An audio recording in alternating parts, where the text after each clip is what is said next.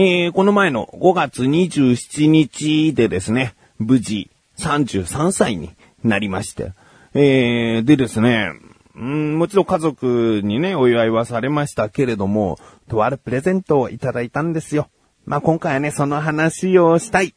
あの、自慢とかではないです。うん、これいいよっていう話。かといって誰にでもおすすめするわけでもないよっていう話。えー、ということで、今それを身につけてとても生活が楽しくなっている自分がお送りします。菊師匠のなだらか向上心。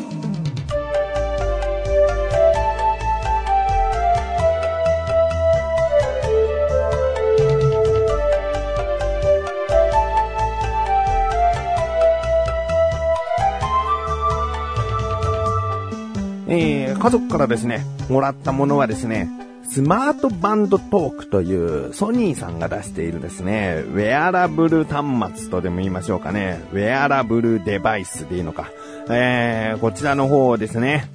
いただきまして。うん。今ね、うーん、まあ、アップルウォッチかなその、あんまりそういったものに興味ないよっていう人でも、あ、腕時計型の iPhone ってあるんだよね、ぐらいの、なんか認識になってきましたかね。アップルウォッチ。ね。で、先ほど言ったソニーさんもですね、スマートウォッチっていうね、スマートバンドトークとは別の時計の形をして、で、携帯電話の操作なりができたりするものがあるんですけれども、このスマートバンドトークというのはですね、そのトークというのがついていないものもあるんですね。スマートバンドというものもあるんですね。こちらはもう液晶画面はないです。もうバンドだけ。えー、ただの腕輪というかね、えー、ラバー製の腕輪に、えー、何も知らない人からしたら、え見えるのかな？う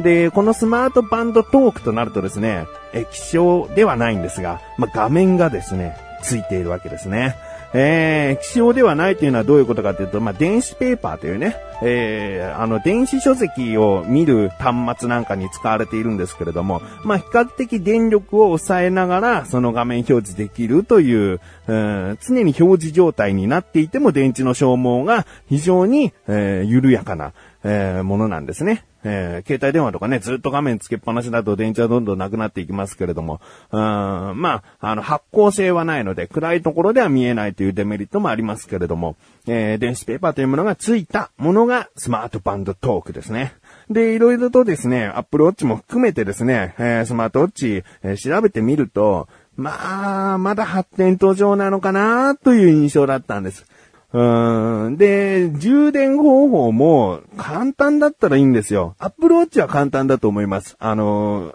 時計の形した裏のところに磁石でガチってつけると充電されるっていうのは非常にこう楽でいいなと思うんですね。でもスマートウォッチに関してはね、こうパカッとこう蓋を開けてそこに端子を差し込まなきゃいけないんですね。それを毎日毎日やってるともうそのパカって開けるゴムのところとかもきっと弱くなっていくだろうし、うーん、なんかあんまり日常的じゃないなと、なんか充電するのめんどくさいなって思った時点で持ち歩かなくなるんじゃないかという不安があったりですね。えー、あとは、まだまだ、その時計型に対応したアプリというのが充実しきってはないんじゃないかなと思うんですね。で、今のところ、あるものをこう、ざーっと見ると、まあ確かにこんなこともできる、あんなこともできるってね、いろいろなアプリがたくさんあるから、自分の中でカスタマイズしてこういうことをしよう、こういうことをしようっていうのは選べるんだろうけど、うーん、実際この長く使うものってあるかみたいな、うーん、それはもうごくわずかしかないんじゃないかと思ったんですよね。う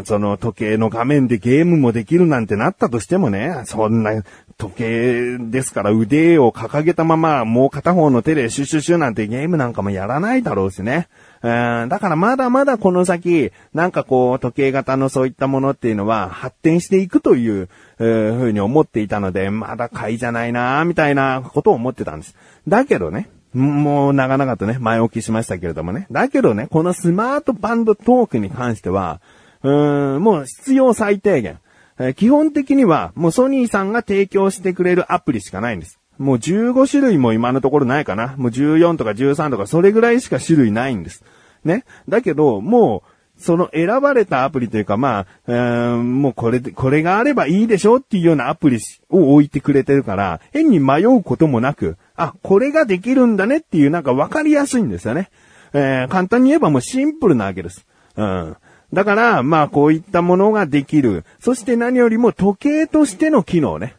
ここが大事で、電子ペーパー、先ほど言いました、すごく電力を抑えて使えることができるので、あの、電子ペーパーで表示している分には、大体ですね、3日ぐらいいけるそうですね。もうよく使うっていう人は2日ぐらいになっちゃいますけども、まあ普通に使っていても3日ぐらいで充電切れるか切れないかぐらいの、えー、電池の持ちようなんですね。これは、腕につけるウェアラブル端末としては非常に優れていると思うんですね。まあ、世界のこういろんなメーカーを見ればもしかしたら1週間とか全然持つものもあると思うんですけれども、まあ、ソニーというね、まあ日本においては信頼のおけるメーカーのものですから、それにおいて、えー、まあ3日持つというものであればですね、十分いいなと。で、他のウェアラブル端末わかりませんけれども、やっぱり電子ペーパーを採用しているっていうことはずっと表示してるわけですね。だから腕を掲げて去ってみるともう常に時計は表示されてるんですね。えー、ですからそういったもう時計としての使い方がですね、とてもいいと。うんそしてあの、スマートフォンと常に連動しておりますから、時計の時間が狂うことはないですね。えー、充電が切れちゃったと思ってね、一回もう電源落ちちゃったとしても、ちゃんと充電し直せばすぐに時間は合わせてくれる。うん。それはもう時計としてね、素晴らしい。うん。でね、まあこのスマートバンドトークの一番の売りはですね、ライフスタイルを記録するアプリが、えー、対応しているんですね。このライフスタイルを記憶するアプリというのはもちろんソニーさんが出しておりまして、で、何が記録されるか。えー、もちろんですね、はい、万歩計機能ありますね。そして、何、何時間歩いたか。えー、そして何時間走ったか。まあ、何分っていうね、1分からちゃんと数えてくれますけれども。そして、えー、1日の消費カロリーというのがですね、1日の流れに沿って今これだけカロリー消費してるよって、走ったからこれだけ、歩いたからこれだけ、1日に自然にカロリーを消費するものっていうのは、体重と身長を入力しておけば出してくれるので、それも1日の流れとともに今これだけカロリー消費してるよっていうのを、え出してくれます。あとですね、これが面白いのがですね、睡眠時間を測ってくれるんですね。もうスマートバンドトークは寝る時もつけたままです。えー、で、それをつけて寝るとですね、睡眠時間がどれぐらいだったか、深い眠りがどれぐらい、浅い眠りがどれぐらいっていうのをですね、グラフで表示して何パーセントが深い眠りでしたよとか、そういったものを、えー、記録してくれますね。えー、まあこれは移動だったりそういった自分の、えー、アクションに関してのものなんですけれども、他にもですね、スマートフォンをいじったりしている時も記録してくれますね。今日は写真を何枚撮ったか、音楽をどれだけ聞いたか、え、SNS をどれだけやったか、動画をどれだけ見たか、ゲームをどれだけやったか、えー、インターネットブラウザをどれだけ開いていたか。これぐらいですね、えー、あらゆるものをですね、時間計算してくれるんですね。えー、で、これが、まあ、簡単な絵でですね、今この時間はこういうことをしていたよ、この時間はこういうことをしてくれたよっていうのをですね、わかりやすく表示してくれている。うん、まあ、ここまで聞いてですね、それ何が面白いんだと思うかもしれない。思うかもしれないな。うん、だって僕は人から聞いても思うかもしれない。あのー、でも、今つけてね、一週間経ってますけどね。面白いなと思えるのは、なんかね、自分がステータス化されたような、例えば睡眠時間とかがはっきりこう出るわけですよ。5時間21分だ、ね、6時間30分だ、みたいな。えー、そういったものがですね、表示されて1週間のグラフとして睡眠時間どれだけ取ったかっていうのがもうずっと表示されて過去の分はずっと表示されているので、えー、そういったものを見るとですね、あなんか自分の周期がわかるというか、うん、まあ、あくまでもこれはもう本当に自己満足ね。自分はどういう傾向にあるのかっていう、そういったものを知ることができるというだけです。えー、まあ言い方はね、そんなつまんないような言い方になるかもしれませんが、まあそれだけなんです。それをまあ楽しめるか、えー、なんかそういったものが記録されることにワクワクできるかどうかという、えー、まあところですね。自分はちょっと楽しんでいるなという感じです。えー、これがライフスタイルを記録するというね、メインのスマートバンドトーク、としてのメインの機能なんですけれども、えー、アプリもね、ありますと言いました。何ができるのかというと、もちろんあの、携帯電話の、えー、音楽プレイヤーを手元で、えー、スマートバンドトークで操作ができたりですね。あとは天気予報を見れたりですね。あと、オーディオレコーダーという機能がありますね。えー、手元の方のスマートバンドトークで、えー、録音開始とするとですね、そのスマートバンドトークにはですね、えー、マイクとスピーカーがついておりますので、こちらの方で録音をしていくんですね。で、録音されたものが、その携帯電話のスマートフォンの方に、えー、記録されていくと、保存されていくということなんで、ちょっとした遠隔操作ですね。自分が手前にいる人と話している会話をバックの中にあるスマートフォンがずっと記録していってくれるということですね。で、マイクとですね、スピーカーがあると言いました。スマートバンドトークです。えー、自分はよく車を運転するんですけれども、その車を運転中に電話がかかってきたとき、ね。もちろん、こう、ハンズフリーができるイヤホンとかね、買ってあればそれで着信出ることもできますけれども、このスマートバンドトークがあればですね、スマートバンドトークのボタンを一回押すと、ここで電話ができちゃう。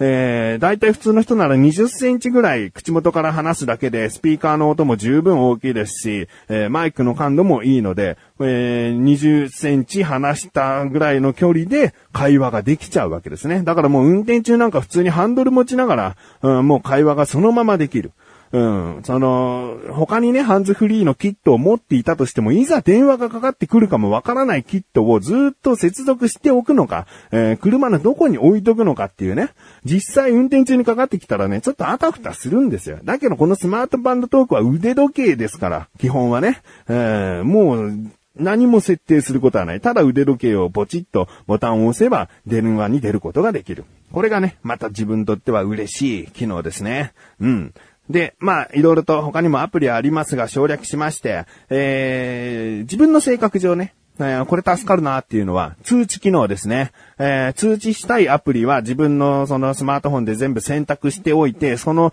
ツイッターだったり LINE だったりいろいろな通知は、えー、スマートバンドトークでも通知してくださいって設定するとですね、えー、スマートフォンがカバンの中にあろうが家の中のどこかに置いておこうがですね、スマートバンドトークがですね、一回ブーっとね、震えてくれるんですね。えー、で、震えてくれて、一回画面を叩くと、まあ、表示できる範囲の文字が、えー、表示される。うん。全文は長ければ無理なんですけれども、えー、そこで確認ができる。電話がかかってきても、このスマートバンドトークは教えてくれますし、そういった SNS の通知も教えてくれる。これがね、まあ便利ですね。うん。で、最後に、最後ですね、寝ていてね、睡眠時間記録してくれるっていうのもありますけれども、起こしてもくれるんですね。しかもその浅い眠りの時間の時を選んで、その30分間の範囲の中で起こしてくれるんですよ。で、結構ですね、音よりも、音よりもかどうかわかんないけど、腕にはめてるバンドが、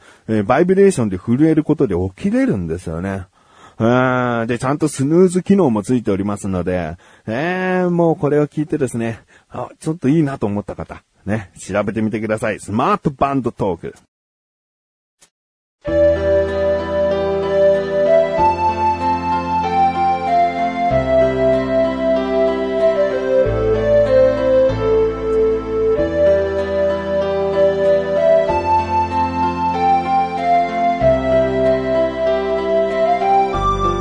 ディングでーす。えー、スマートバンドトークのね、値段もね、一応言っておきましょうかね。えー、ソニーモバイルのサイトではですね、参考価格は17,880円と、